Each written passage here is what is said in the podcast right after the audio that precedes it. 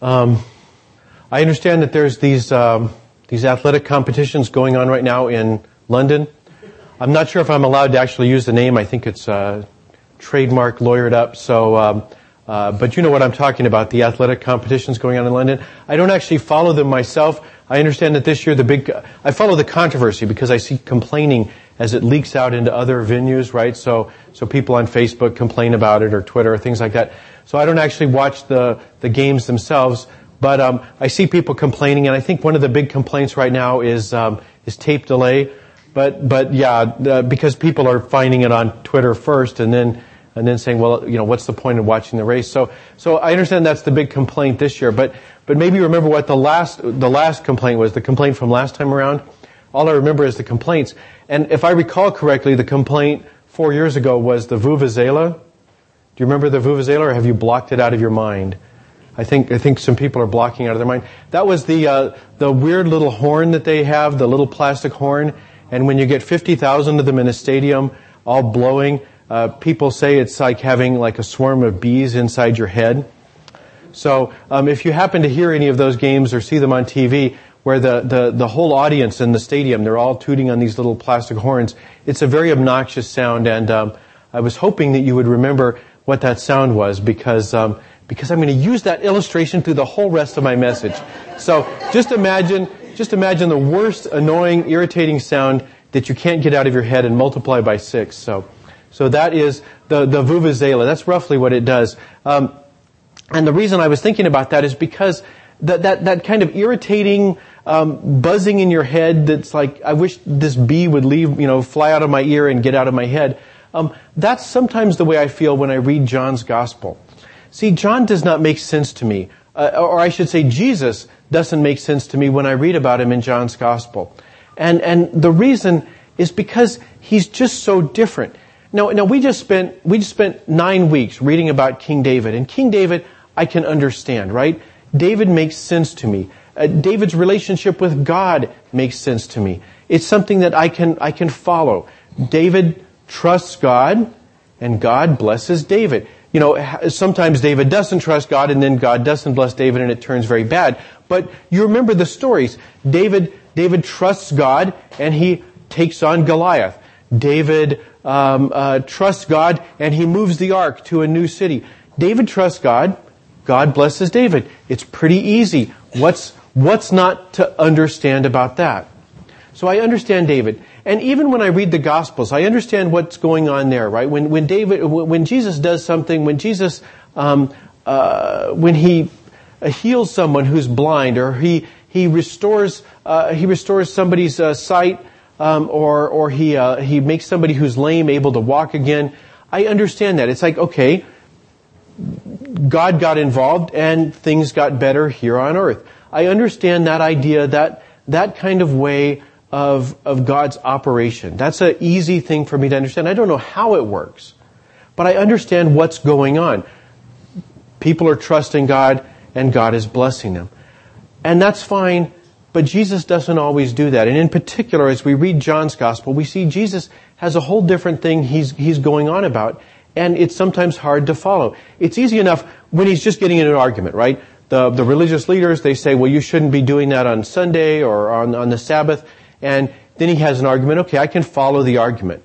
Okay, that's easy enough. But when Jesus just suddenly plunges into one of these conversations where he starts talking about being uh, living water or uh, bread from heaven or, or starts talking about eternal life, I don't follow that the way I follow David because Jesus is talking about something that is different, something that is not part of my expectation when I read the Bible.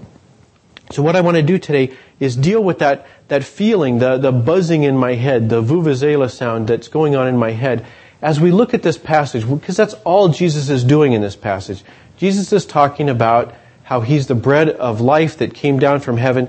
And if that is puzzling to you, then you're in good company because we see that's exactly what's going on in the scripture. The people who are there that day are puzzled what it is Jesus is talking about. So, we pick up where we left off last time in verse 35. Jesus said to them, I am the bread of life. Whoever comes to me will never be hungry, and whoever believes in me will never be thirsty. So that's where Jesus left us last time. And then he has this little uh, kind of a side conversation about uh, whether they believed or not. I want to skip over that and go straight to 41 because that's where I come in. It says, Then the Jews began to complain about him. They don't understand what Jesus is saying because he said, I am the bread that came down from heaven. Now, this is actually uh, uh, an easier thing for us to follow than for them because, because we can relate to the idea of Jesus coming down from heaven. Again, we may not know how it works, but we understand that even if you're not a believer, you've seen people going to church on Christmas. You know, we, this is a, a culture, you can't miss the idea that Jesus is from God. He came down from heaven. And so you can kind of understand that. Even if you don't believe it, you can understand it. Uh, maybe you've been to a football game and they weren't playing a Vuvuzela, but they did have a sign, John 3.16, and you asked somebody what that meant, and it said, God gave His only Son. So you say, okay, alright, I got it. Jesus is from God. We get that part. They didn't. Okay, what the Jews who were in this audience said is they said, uh, is this not Jesus, the son of Joseph, whose father and mother we know? How can he now say, I have come down from heaven? They're saying, look, I know who Jesus is. I've met his dad. I see his mom in the grocery store every week. What does he mean? He came down from heaven. So they're puzzled by the second half of, of the question, what do you mean you came down from heaven? And Jesus answers them, and it may not look like an answer. This is again, this is one of these head buzzing answers. Jesus says, do not complain among yourselves. Okay, I got that part. No one can come to me unless drawn by the Father who sent me. I will raise that person up on the last day. It is written in the prophets, and they shall all be taught by God. Everyone who has heard and learned from the Father comes to me. Not that anyone has seen the Father except the one who is from God. He has seen the Father. What does Jesus mean by that? How does that answer the question, isn't this Jesus whose Father we know, whose mother and, you know, we see at the grocery store? How does this answer that question? Jesus is saying to them that you are talking about me because of something I did. We've been seeing this as we look at, as we look at the gospel. We came in the beginning of chapter 6, and what had happened right before that was Jesus had divided the, the, somebody gave him five loaves and two fishes, and he used that to feed a couple of thousand people, 5,000 men and another probably 5,000, 6,000 women and a bunch of kids. So he fed 10, 20,000 people with five loaves and two fishes. He says, you are following me for a reason. The whole reason you're having this conversation isn't because I'm the guy whose mom is at the grocery store. The reason we're having this conversation is because I'm doing these signs from God. You know about them. If you were one of my disciples, you saw me last night. I was walking on water out to the boat that my disciples were on in the middle of the water. I am doing these signs. In the previous chapter, I made a lame man walk. You're being drawn to me not because of anything I say or do on my own. Remember, you're being drawn to me by God. He's saying, that's the whole reason we're having this conversation. And he says, but there's more than that. It's not just the signs that you've seen or you've heard about. People said, oh, I saw Jesus do this thing, I saw Jesus do that thing. He says, there's more than that. There's also the prophets, because the prophets also spoke about me. He says, you remember when Isaiah talked about how, how God would teach humans? And when Jeremiah said the day would come when everybody would know God, you wouldn't have to say, study up, go read your Bible, uh, go to, go to the temple and learn about God because everybody would know God. They would all see me. And he says, or they would all see God. He says, I'm that guy. There's only two ways that can work. Either, either we can go up and see God in heaven, or God can come down and see us here. We can see God because God is among us. God has skin on. And Jesus is saying that's what's happened. Actually, both of them are happening. The first one is God came down. God came down from heaven, and I am that guy. I'm the one you've heard about in the prophets. But I have a purpose. He says, I have come down so that I can raise you up on the last day. Both of those things are happening. The fulfillment of what the prophets said, you will all know God face to face. He says, that's what's going on here. You know me face to face because I've come down and I'm going to bring you up and then we'll all know God face to face. So Jesus, that's Jesus' answer. And it's, that's how he's answering the question, what does he mean he came down? He says, yes, I'm the guy the prophets talked about. I'm the one who's come down so that I can raise you up. I'll raise that person up on the last day. And then, without a beat, he continues on his point. He's saying, the part about down from heaven isn't the important part of this conversation. Jesus is saying, and this is where we come in because we get the part about down from heaven. They didn't, so he gave them that long answer. But now he's back on topic. He says, I'm the bread that comes down from heaven. What does he mean by that? Jesus says, I am the bread that came down from heaven. Jesus is talking about something different, and this is what makes our heads buzz. We understand the idea of God giving us a blessing in this life. God feeding us uh, like, like He fed the, the Israelites in the wilderness. God blessing us the way He blessed David. God blessing us the way all the people we see in the Bible where, where um, Abraham gets a land and, a, and progeny. Um, uh, Moses leads the people out of Israel with all these miracles of, uh, you know, the Red Sea parting and things like that. We understand that. And Jesus is saying, that's not what I'm talking about. I'm talking about something totally different. I'm talking about eternal life. He says, what's going on is this. Way back in, in page two of your Bible, where it says that, that the people, uh, Adam and Eve, ate the forbidden fruit and they were disconnected from God. And he says, I have come down to reconnect you because you see, as long as you're disconnected from God, all you have is biological life. And biological life is like the world that it's in. It runs down. It's running out. If you don't eat breakfast and lunch and dinner in a couple of days, you're going to run out. You're going to die because biological life dies and you need to keep sustaining it with the food. Manna in the wilderness in the case of the, the people of God. He says, all you've got right now is biological life. And I want to reconnect you to God so you can have spiritual life. My purpose is not to give you these, these blessings you're thinking about. It doesn't matter how good they are. That's not what I'm really all about. My purpose is to reconnect you to God so that you can have eternal life. So he says, your ancestors, they had manna in the wilderness and they died.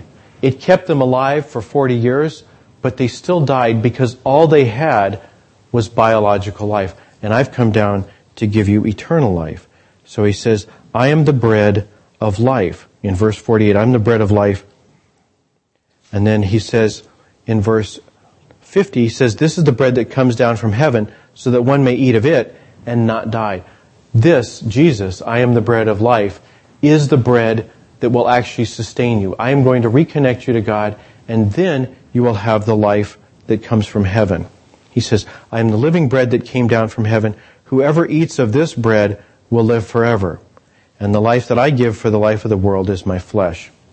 So, what is Jesus talking about here? Jesus is saying, he's talking about something different. If we go to the Bible looking for the kind of blessings we've seen God does give, God blessed David, God blessed Abraham and Moses, God, God will bless us. God's going to give us the things we need.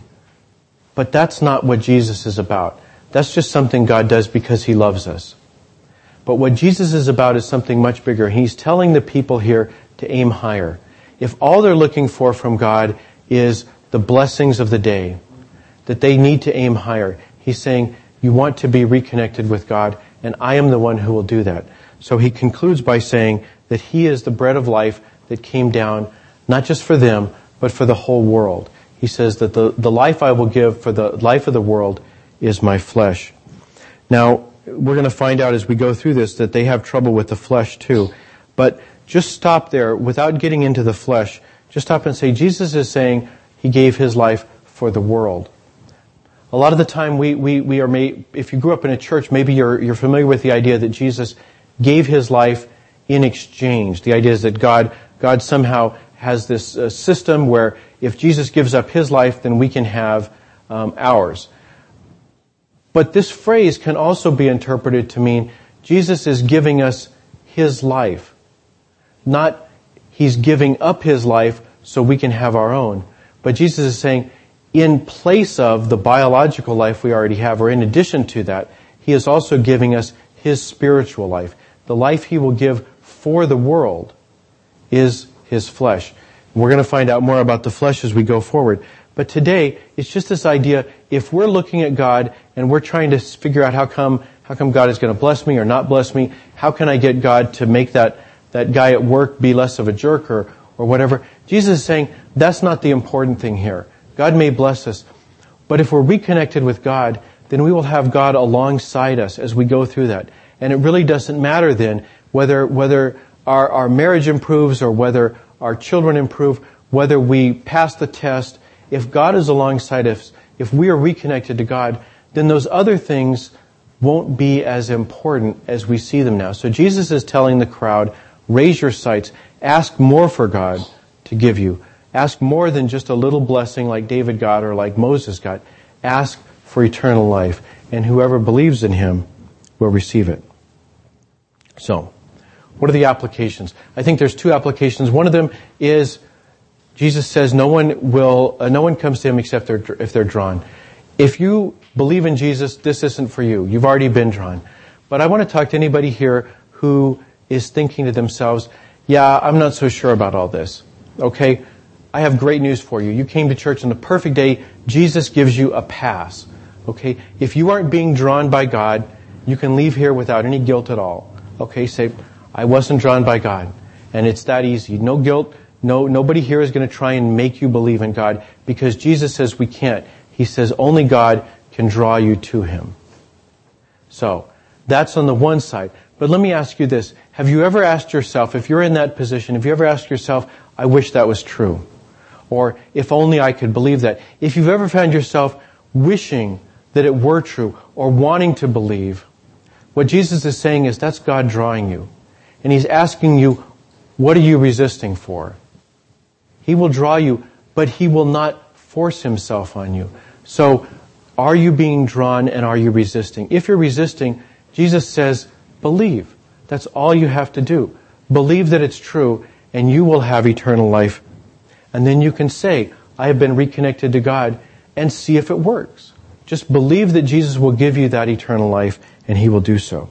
So that's the first application. If you have not believed in God and you do not feel drawn, then leave here today at peace. No one here is going to try and make you be drawn because only God can do that. But if you are, then don't resist. Believe in Jesus and receive the gift of eternal life. The other, other application is, is for those of us who have already put our trust in God. Those of us who believe in Jesus, the application here is that we have eternal life.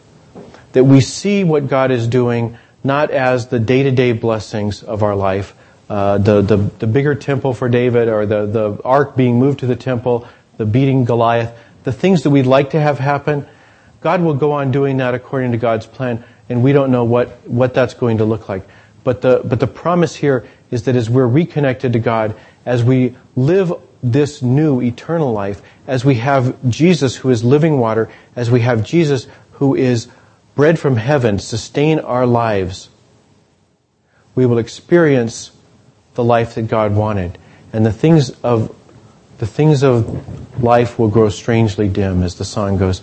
We will experience a different quality of life, not simply an extended life, not the not the external the, the eternal life that simply goes on longer, but a different quality of life that begins now. That's the promise of Jesus. That's the promise we can take from here today. In the name of the Father, and the Son, and the Holy Spirit. Amen.